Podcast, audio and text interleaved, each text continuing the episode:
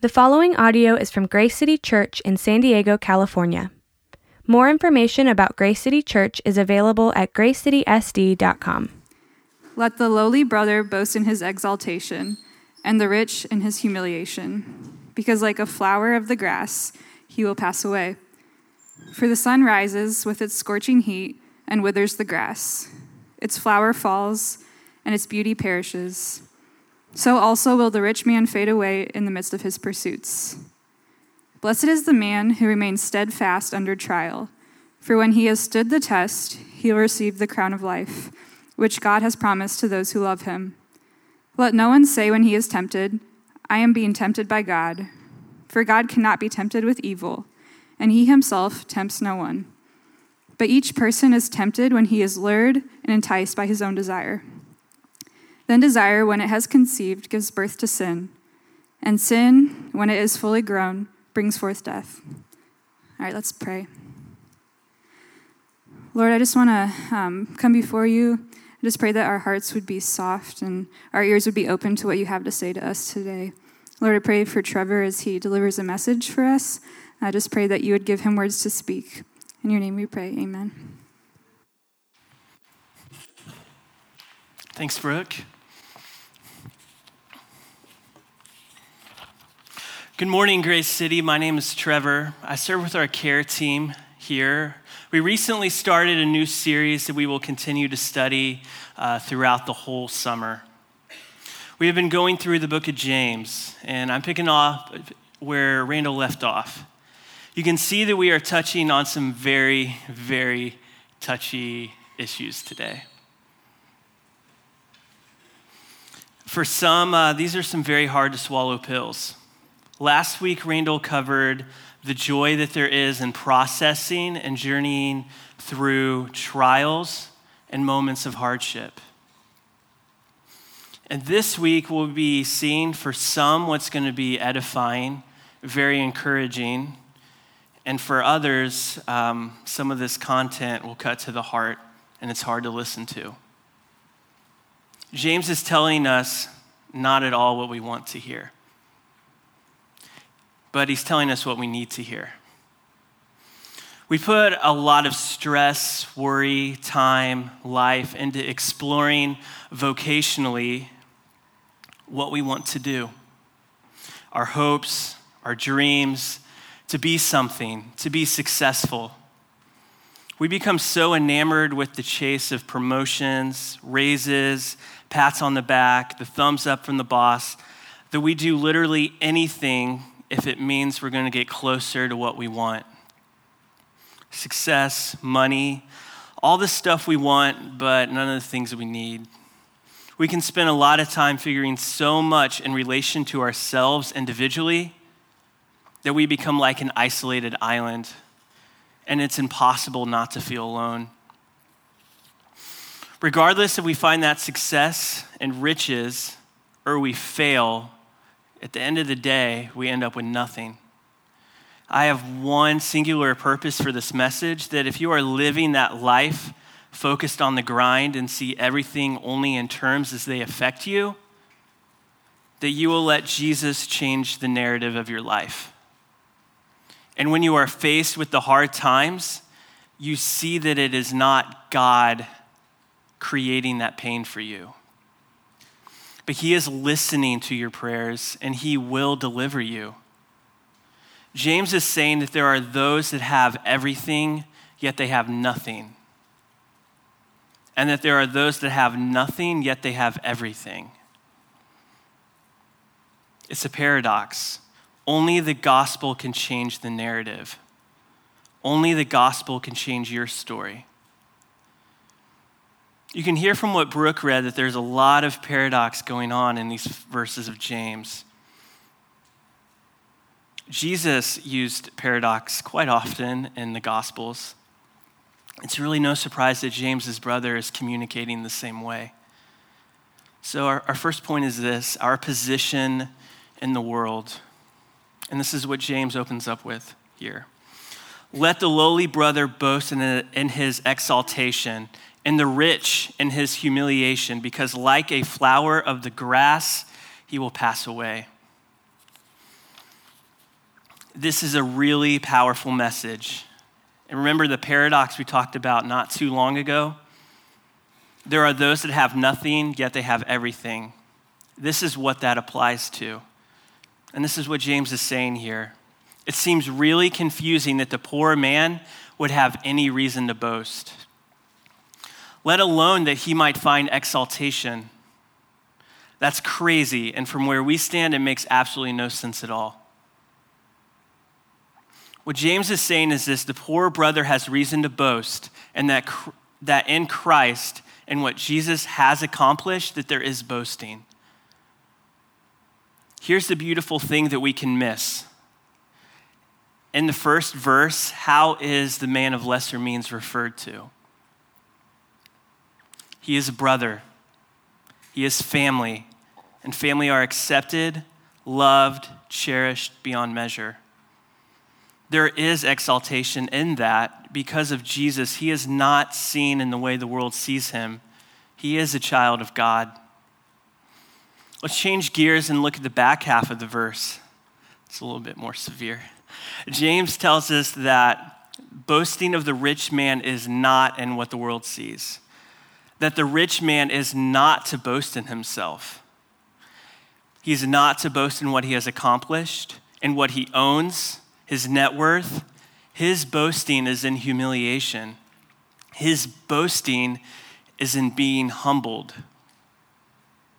That although the world sees him as everything to be envied, that the stuff the world garnishes is the best life possible. That stuff's not even worth having any pride in. Only in Jesus is there perfect power and perfect peace. And here's the thing I'm certain that for the rich man, life has been marked by performance, coming out on top, pursuing the acceptance of his fellow man only in what he, the rich man, has to offer. Feeling that constant need to prove himself. But in the kingdom of God, there is no proving. There is no first, second, third, top of class. The humbling comes in realizing that without Jesus, no matter how much you have, you have nothing. It doesn't matter how good the resume is, how good the school is, how amazing your reference is. If Jesus, if Jesus is not in your life, all of those things are going to fail you if they haven't already. I don't say this to stifle or to bring a spirit of hopelessness to you. I say this that you might rest in knowing the peace of Christ today. The poor man and the rich man have blessing and they have difficulty in their position in the world. For the poor man, this world is a trying one. His daily needs are not met. He has very little. Yet in, his, in this uncertainty, he trusts God for his daily bread. He trusts that though life is hard, that God is good. And that dependence and faith can come easier when the world can promise you nothing. For the rich man, life is comfortable, life is easy. And you would say life is great. But for the rich man, all of his needs are met. Faith and dependence does not come easy. But the rich man does suffer and struggle to accept grace when the world has given him everything he wants, but the one thing it can't provide is the one thing that he needs. Let's look at something that we all need to know that your position in the world should not be what defines your hope. We've all heard of the least of these, the least of these, my brothers. We like, we love the missional part to that. It's pretty much the uh, Great Commission for pastoral care. And it's completely in the same vein of what James is saying here. And here's what it, um, it says with opening up with verse 35 For I was hungry and you gave me food. I was thirsty and you gave me drink. I was a stranger and you welcomed me. I was naked and you clothed me. I was sick and you visited me. I was in prison and you came to visit me. Then the righteous will answer him, saying, Lord, when did we see you hungry and feed you, or thirsty and give you drink? When did we uh, see you a stranger and welcome you, or naked and clothe you? And when did we see you sick or in prison and visit you? And the king will answer them Truly I say to you, as you did it to one of the least of these my brothers, you did it to me. This is what Jesus is saying. Where were you when my brother was in need? There is boasting and exaltation for the one in need where his dependence is fixed on Christ, when he seeks the Lord for his daily bread, when he knows not where it will come from. The need is always around you. How do you see the poor man that is in need? How do you see the brother of lesser means? I fear that maybe the following quote is closer to how we are told in this world to see the brother, the brother of lesser means. Your life will be no better than the plans you make and the action you take. You are the architect of your own life, fortune, and destiny. I first heard this quote when I was in community college, and just to be clear, I am not saying that this is good doctrine for your life, much to the opposite. In our Western culture, this is the lens that is very, very easy to see everyone that is lesser than you. The world is empty. If things aren't good or the way we want them to be, then it's your fault. We see the homeless man asking for money so that he may have his only meal today. We can't even muscle the grace to give just a little without thinking in the back of our mind where is he going to go? Is he just going to spend it on alcohol or things he doesn't need? Why doesn't he get a job? We live thinking if the plan fails, then you must have failed. We leave absolutely no room for the gospel. Be different than this quote. See that your life, your purpose is not just yours. Here's what, here's what we see uh, Jesus being said of him Jesus being rich, yet choosing to be poor. For you know the grace of our Lord Jesus Christ, that though he was rich, yet for his sake he became poor, so that you by his poverty might become rich. Our boasting and our hope, regardless of position, always needs to come back to Christ being centered on Him, Jesus saw us broken, sinful, hopeless, and He gave up His life for you. To be Christ like is to see people the way Jesus does, and it is also to sacrifice for people the way that Jesus does, with no partiality and respect to their position or where they come from. And here's our second point time in the world the tail end of verse 10 through 11 in James in the first chapter brings to mind this next point of emphasis. James speaks to not only our position in the world, he also bears in mind our time here in the world. James is focusing most of his attention to the rich man, the one who the world holds in high regard, yet for all his affluence, power, comfort, it is short lived in the span of eternity. So we'll revisit verse 10 just for a moment. And the rich in his humiliation, because like a flower of the grass, he will pass away. And then into verse 11 For the sun rises with its scorching heat and withers the grass. Its flower falls, its beauty perishes. So also will the rich man fade away in the midst of his pursuits. Do you remember the super bloom last year? I remember hearing all the hype, all the excitement out by the desert, having a chance to see all the beautiful wild flowers after a very strange rainy season. Believe it or not, James is actually using a very similar imagery here. The analogy is completely intentional, the, fl- the flower. The climate in Palestine, which he's referring to, um, was much, much more relentless, devastating, and unforgiving than Anza Borrego. In no more than a day, Wildflowers that would sprout out up in the desert would wither and die. That's how brutal the heat was. The image is not unique to James.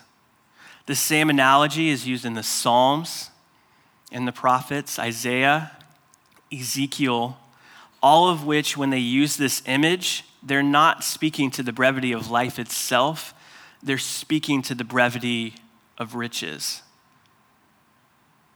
The rich man that doesn't stay centered on Christ will, will fade away, even in the middle of his pursuits, even in the middle of his success.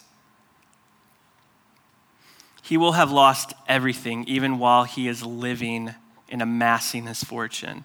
For many, they don't even have to wait to face their older years for the life that they find and are chasing for significance to fade away, even if they do attain it. Uh, I have a family member that for a, short, for a couple years, he worked uh, in a call center at an enormous uh, corporate bank. Uh, he worked in a call center with all kinds of home loan issues, foreclosures, all that fun stuff for the bank. Uh, so, in his downtime, when he was free, he didn't have any calls coming in, um, he would get bored and he would do something he probably shouldn't do. Um, he would uh, access the system and look at the records for the rich and famous. This is what he found. Uh, several of the people held in great esteem that we would probably envy uh, what they have, they still face the same problems we do foreclosures, bankruptcies, unfaithful payments. I remember my family member telling me one person, one celebrity in particular, that uh, during his time he was a, uh, a, huge movie star.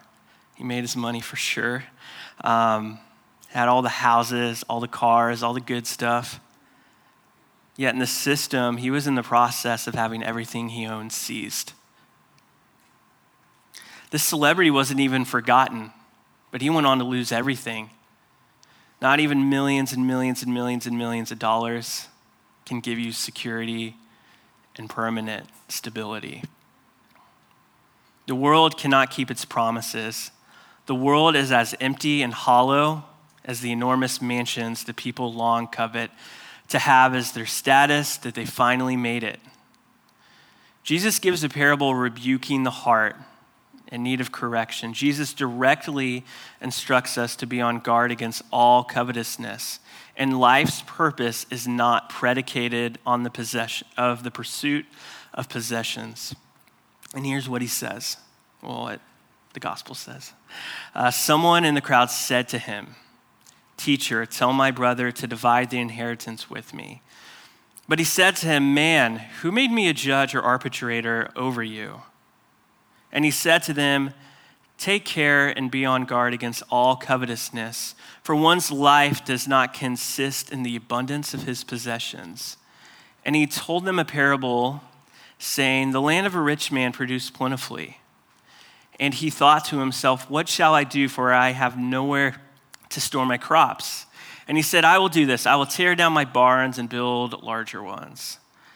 And there I will store all my grain and my goods. I will say to my soul, Soul, you have ample goods laid up for many years. Relax, eat, drink, be merry. But God said to him, Fool, this night your soul is required of you, and the things you have prepared, whose will they be? So the one who lays up treasure for himself is not rich toward God. This is something we need to hear. We know that not only is time limited for us in this world, but we also need to be mindful of our presence with the time we have. Jesus is dropping uh, a lot of truth here.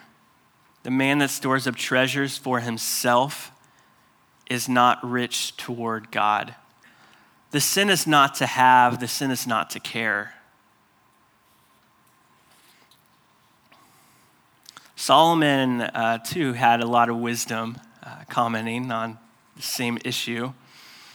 how the world and pursuits of riches and all of your work will soon one day fail you. And for some context here, Solomon was the son of King David. His success is superseded even that of his father.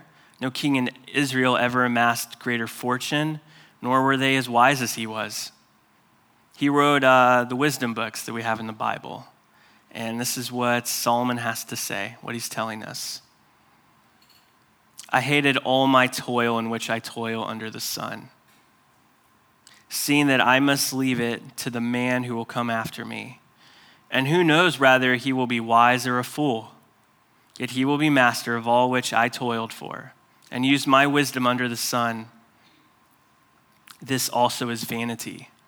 So I turned about and gave my heart up to despair over the toil of my labors under the sun, because sometimes a person who has toiled with wisdom and knowledge and skill must leave everything to be enjoyed by someone who did not toil for it. This also is vanity and a great evil. Solomon tells us not only that the pursuits of possessions are vain and meaningless, but there will come a time when you hand over everything that you have worked so hard to accomplish, no matter what it is that you may hand over to a person that has no wisdom to preside over what you have worked so hard for. For many, many, many years, and in an instant, in their folly, the works of your hands could be in ruins. No legacy, all gone. And for someone like Solomon, this was all despair. Our time in this world ends with handing over our work, our hopes, our dreams, if you place all your chips in your job, possible career, school, money, you will be failed. Make this time here count. Trust that Jesus will bring you joy, that he will free you from the burdens that you have shackled to your soul. And here's uh, our third point our place in the world. we will uh, completely change focus in this last portion uh, of the text. Um, it's very important, but it is very different from the other verses. Um, we spent a lot of time looking at what the world you know, urges us is important, worth living for, our position, um, and even what the world would tell us what is worth taking for. In these verses, James tell us, uh, tells us a message that is absolutely critical every day. Blessed is the man who remains steadfast under trial, for when he has stood the test of time, he will receive the crown of life, which God has promised to those who love him. Let no one say when he is tempted, I am being tempted by God. For God cannot be tempted with evil, and he himself tempts no one. But each person is tempted when he is lured and enticed by his own desire. When does then desire, when it has conceived, gives birth to sin. And sin, when it is fully grown, brings forth death. What we hear shapes the way not only that we identify what temptation is, but also see that temptation is not from the Father. Have you ever been in a place of either temptation or struggle where in your, your mind you chose to blame God for the presence of that sin? This passage can be one of two things very encouraging, yet at the same time, if you are focused on yourself, this passage is going to humble you. It's easy to see anything bad and say, well, if, it's so, if God is so good, then why did that happen? we very rarely will consider amongst these temptations that it is our own desires that ensnare and addict us to the sin. And we know full well that the consequences are for reaping the seed sown by sin. Sin always produces death, and you don't have to reach your final days to feel that. Have peace knowing that God will never tempt you. Why would the shoulders that carry you out of your sins, the very ones that died for you, be the source of your sins? Jesus saved you from you. I urge you to be the one who remains steadfast in the midst, in the middle of all the temptations and trials. To remain steadfast isn't what we want. It can be so easy to get caught up in what we are told is worth finding all hope. To waver, especially when we are in a season or place that is so hard to stay on the path. Know that God hears you, and with Him, you can stand through this time of testing, and He will crown you with life. Here's the thing through Christ, you are freely given what the world can never deliver real hope. That's what you can trust. And I want to change focus for a second and ask this question How can I trust Jesus through the time of my trials, my temptations, and my hardships? Here's a verse I think will be very helpful. For because he himself has suffered when tempted, he is able to help those who are being tempted. Jesus knows completely what it feels like. He knows, he experienced it. But there's something that makes Christ the perfect Messiah. And C.S. Lewis hits the nail right on the head here. Christ, because he was the only man who never yielded to temptation, is also the man who knows the full of what temptation brings or means. You can absolutely trust in Jesus when you go through those hard times and those thoughts. He was on earth as a man, he lived this life we live. He never wavered. He is unique in that he never gave into temptation ever. And the times were hard. He knows to the perfect depths that of which you struggle, that you doubt, and that you're searching. I want to leave you with just a couple takeaways before wrapping up, just a, a few questions to process over during the week. The first one is this Whose story are you telling? Remember earlier when we mentioned that the only boasting that there is is in Christ alone? This is how we communicate that boasting. When I began doing public ministry in the hospital, uh, one of the helpful bits that always uh, stayed with me is uh, when one of the chaplains said that people are living documents, meaning that their story is still being written by God meaning that their story isn't over, that God is still writing, and that things are, can be edited because God is moving in their life. We can apply this to how the gospel has changed our lives. And that God, day by day, is writing his story through our lives. I encourage you that when there are opportunities to share, of the hope you have in Jesus, that you are sharing not only that first experience of knowing Him, of accepting the gospel, that you are also sharing with people how He is day by day changing your life.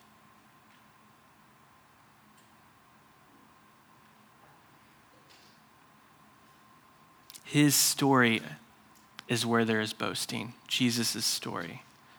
Not in us, but in Christ. And initially, this is going to be really hard. It's so easy to tell a story and be so fixed only on us and that story. But this story is bigger, it's bigger than us. And if you want those around you to experience the gospel, God has to be the center, not you. The second takeaway is this is where are you rooted? You are rooted and where your hope is, where the hope of the story is. Regardless of position and regardless of how trying this season, we have to ask where are we really rooted? If the day is easy or if the day is hard, are you seeking God?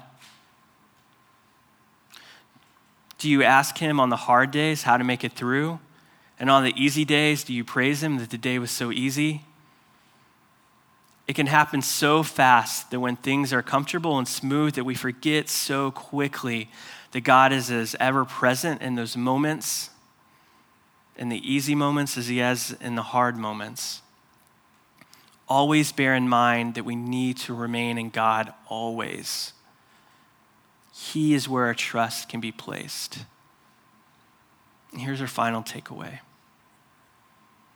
Where will you, where will you turn? Where, where are you going to go when things are hard? I want to leave you with this last and final thing. And I want you to really think about it, even if it's something you have to chew on for this week, the next few weeks. Where are you going to turn? Where is all of your concern going to be placed when your back is against the wall? Our struggle and temptation hinges on our sinful desires. The question we have to ask in order to make this change when temptation comes, we can seek one of two things in that moment. You can settle for the high of the sin, that feeling that you get, or you can try to make a change.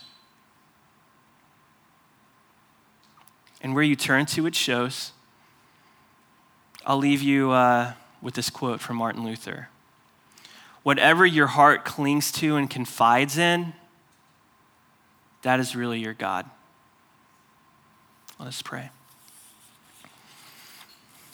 Jesus, we thank you that you hear our prayers, um, that you have, you being rich, uh, gave up your life. You embraced poverty so that we might have riches, those that don't deserve that, Lord. Um, I pray that though the message is hard, Lord, that, that there's hope, that we can trust you, that we can confide in you, that you're here with us, that your spirit instructs us, instructs our feet. And we pray for a heart that seeks you and seeks your people.